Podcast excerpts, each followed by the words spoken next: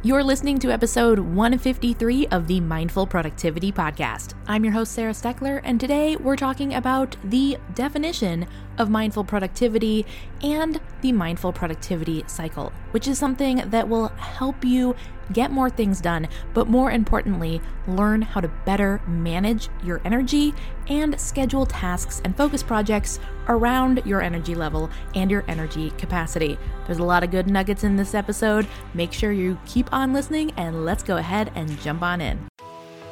Welcome to the Mindful Productivity Podcast. I'm your host, Sarah Steckler, and this is the place to be to live a more mindful and productive life.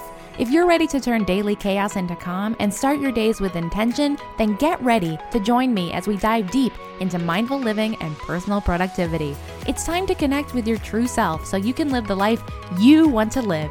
And it all starts now.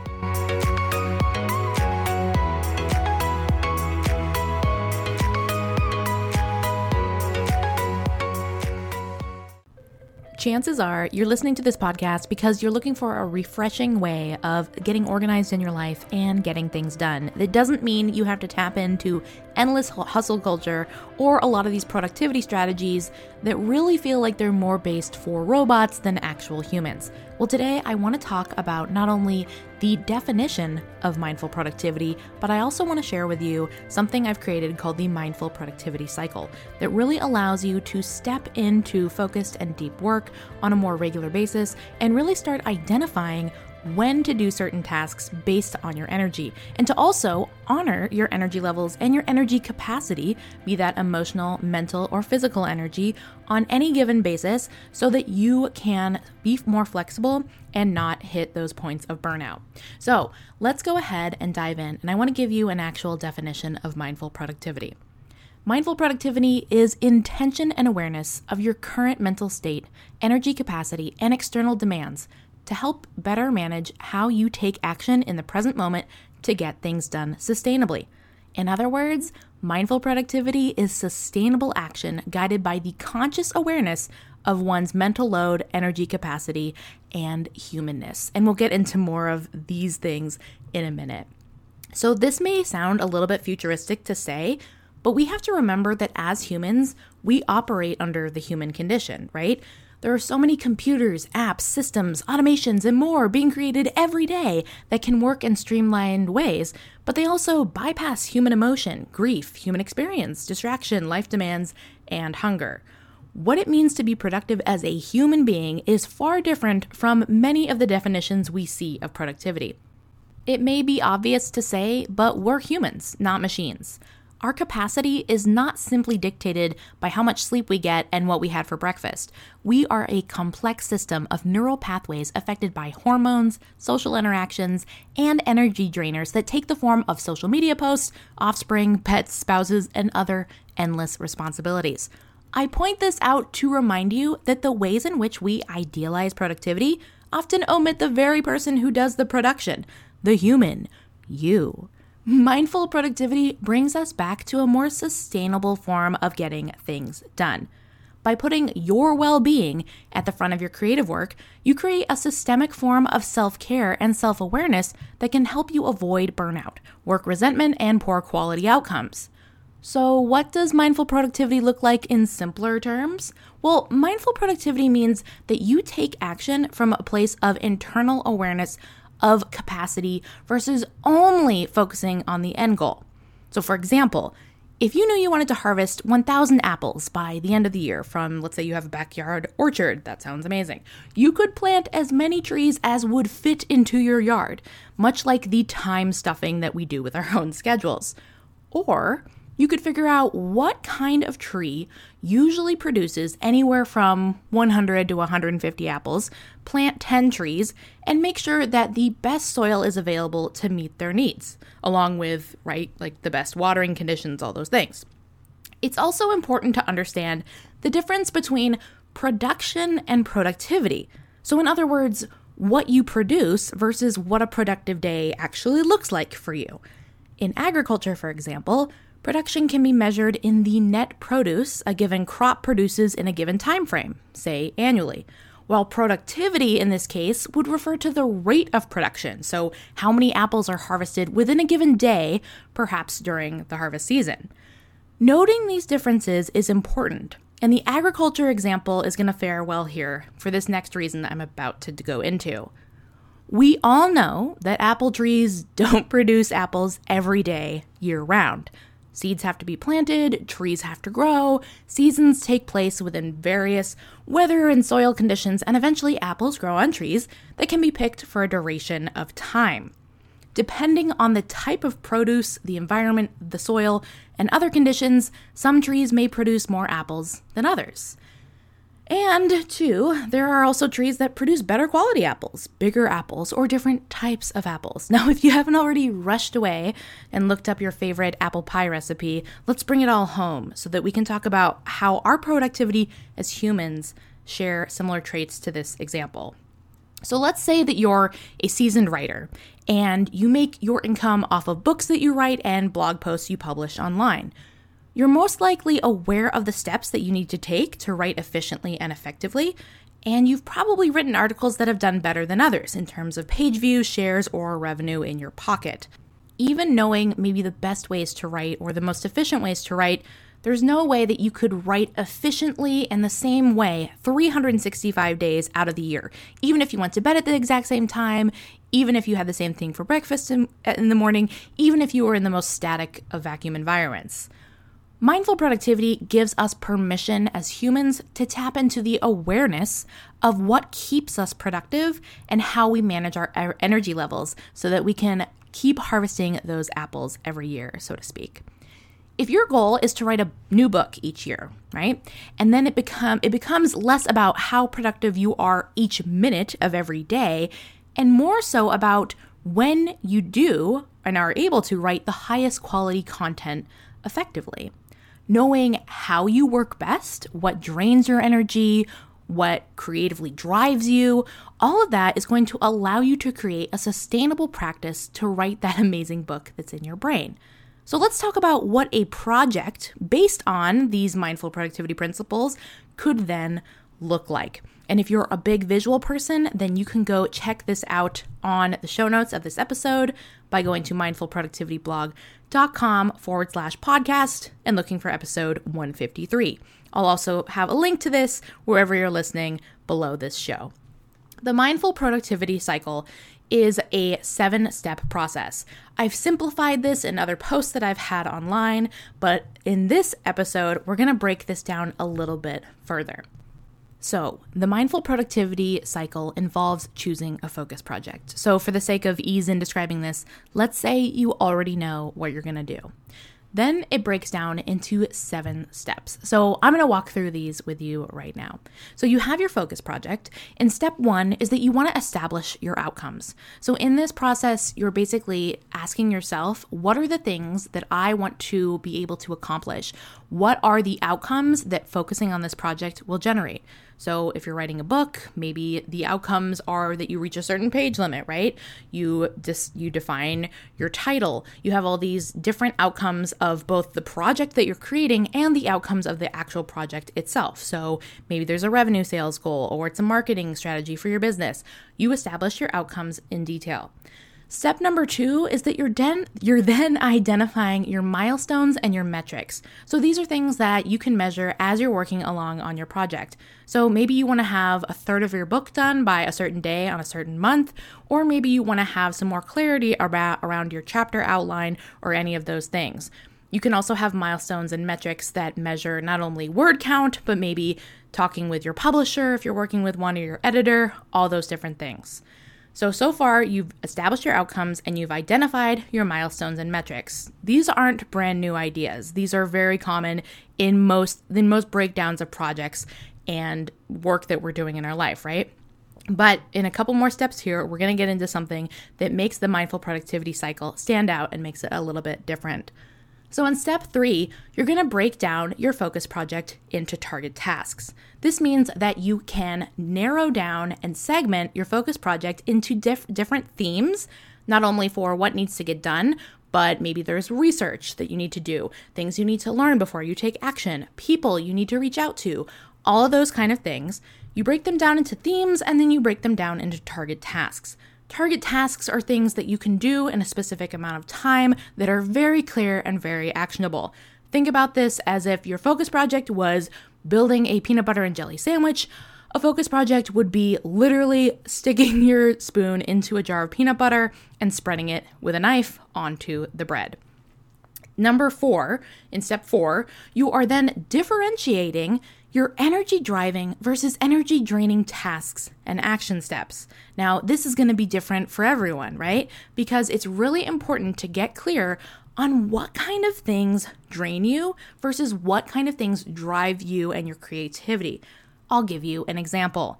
Some energy draining activities for me usually involve social interaction. So, if I have to jump on a Zoom call or if I have to uh, run a call or do any kind of conversation, that is draining. These aren't things that you necessarily don't like doing. It just means that if you have so much, like if there's a meter, right? And let's say like there's a big jar of water, it just means that the hole at the bottom of that jar is a lot bigger and the water goes out of it a lot faster when you're doing an energy draining task. It means that your mental energy and your capacity is dwindling a lot quicker than something that, say, is more neutral or energy driving. So for me, creating content, producing podcasts, writing blog posts, all those things are really energy driving for me. I get really excited and I find that I have more and more energy and momentum as I do them. Obviously, there's a peak to this and I can't do them forever, but I find that those things give me both mental stamina and creative energy versus hopping on Zoom calls that are very, very draining and depleting. So essentially, going back to step three, when you're breaking down all these focus pro- all this focus project into target tasks, the next step in step four is then identifying which ones will drain you and which ones will drive you. And in doing that, you're going to be able to step into step five. Step five is you then schedule tasks based on your mental, emotional, and physical energy capacity. Well, what does this mean? It means that when you're looking at your week or a given day, you don't front load your day with tons of things that drain you. So I don't do a bunch of calls on one day if that means that I'm not, if it means that I also have a deadline on on Tuesday, let's say, for something else in my business because I know that that would completely drain me. It's why in the past, when I've done multiple calls on a given day, the next day I almost have to take the day off because my brain turns into complete mush. Getting clear on this allows you to stack and schedule your day so that you're not doing too much of any one thing. This also helps you because we all have days, weeks, or months or life circumstances or events that emotionally drain us. We have, you know, tragedies that take place, or we have things that come up, even positive events that can completely distract us or derail us. And so, knowing which tasks you're better able to handle in a given moment, in a given week, is going to la- allow you to schedule things accordingly. It's also why you may want to consider scheduling in some of your more dra- energy draining target tasks into either the beginning of your week or you make them a priority, right? Things that you know that are both high priority and both high energy drains may be something that you do at the beginning of the week, right? So that you know that they're done. So if Thursday hits and for whatever reason you couldn't sleep Wednesday night, you know that you've already taken care of that and you have the energy that you need. It's kind of like looking at your week based on your energy. And again, coming back to this water metaphor, if you had a big bucket of water and every task took a cup of water out, and maybe some tasks took many cups of water out, you would want to make sure that you're not depleting the bucket before the end of the week. I hope that makes sense. So, in step six of the mindful productivity cycle, then, you're going to build in consistent, recurring, and regular breaks. This means that you're not only taking a break when you're like, oh my gosh, I need a break, you're scheduling them in to your focus project. That means that you're getting clear on what those things, which of those tasks are super energy draining, and you're giving yourselves bigger breaks in between them. So, for example, anytime I have a call in my business, whether it's a group call or an interview or a webinar that I'm showing up for live and I have to speak, I make sure that I give myself a bigger chunk of time after that call to break and regroup. For me, especially if I can have at least 30 minutes to an hour after a call, that's going to give me time to go on a walk, to stretch, to move my body, to drink some water, and to really decompress. I know that if I were to then try to go into some deep work and build out content in my business or do something really important for my students, like answering questions, I wouldn't be the most alert version of myself because I'd be very, very drained. So I'd need to look into things that are going to fill back up that bucket, right? And that's why consistent, recurring, and regular breaks are so important. Okay, so now we enter into step seven, which is routinely recap, revisit, reflect, and revise. This means that you're having pulse point check ins throughout your week and throughout your business journey so that you can see what's working well, check in with yourself, reflect where you need to, and revise. This means that some of the things you're doing are always going to be in the experiment phase. And you also may find that depending on different chapters that you're in with your life, or maybe what time of the month it is, or where you are in your cycle, if you menstruate, any of those things may impact your energy capacity. And you may find that in the winter, for example, you maybe have more creative energy, but you have less creative output in another area of your business, right? Or maybe there's certain times of year where it really makes more sense for you to batch record podcasts or batch record blog posts, and other times where it's really better suited for you to get cozy and learn and receive information and input. So let's recap real quick. The mindful productivity cycle is comprised of seven steps. And again, there's a visual graphic for this that you can print out or save or share online. Step number one is to establish your outcomes. Step number two is to identify milestones and metrics. Step three is to break down focus projects into target tasks. Step four is to differentiate energy driving versus energy draining tasks and action steps. Step five, schedule tasks based on mental, emotional, and physical energy capacity. Step six is to build in consistent, recurring, and regular breaks. And step seven is to routinely recap, revisit, reflect, and revise. And then you repeat and you do it all over again for every project that you're working on. By focusing on the process of how you can best manage your energy levels, mental, emotional, and physical, you can then reach your desired outcomes by only working when you'll deliver the best output for the goals you're seeking. This make this helps so much and it's helped me so much in my business because I know if I am not where I need to be for recording a podcast, then that day I don't do it. And instead I front load my day with a lot of the more menial you know, admin style tasks that don't require a lot of mental energy and that maybe allow me to listen to a podcast in the background or tune into, you know, my favorite music while I'm working. So you really get to decide when you have that you get to bring awareness to when you have that best energy and then schedule your time around that as well. So, this also means that you bring key components of mindful awareness into your regular work cycle.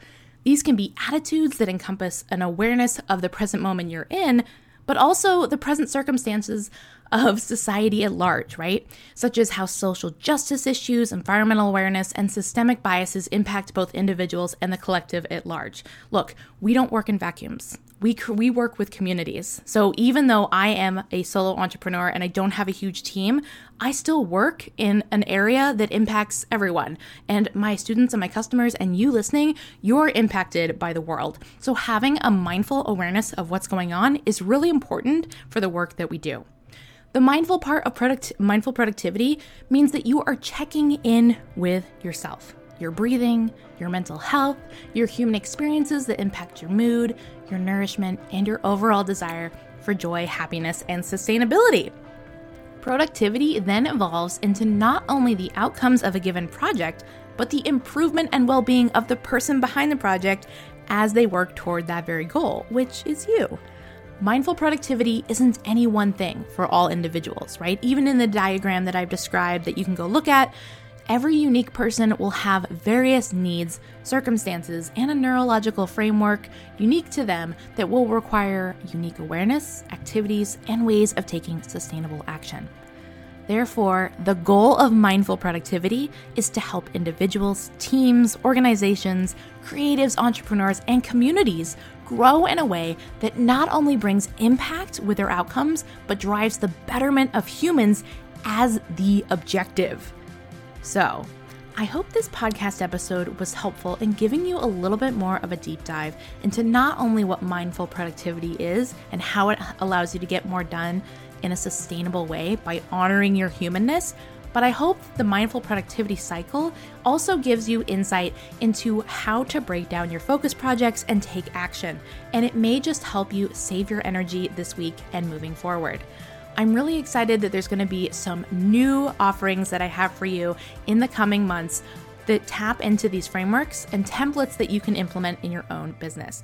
To stay up to date with everything that I'm going to be sharing with you and how you can find out more about the resources and courses I offer, make sure to go to mindfulproductivityblog.com and sign up for my newsletter where you will get tips every week on how to be more mindfully productive. Thank you so much for listening. As always, I appreciate all of you so much, and I hope you have a wonderful week ahead. I'll see you back here next Monday.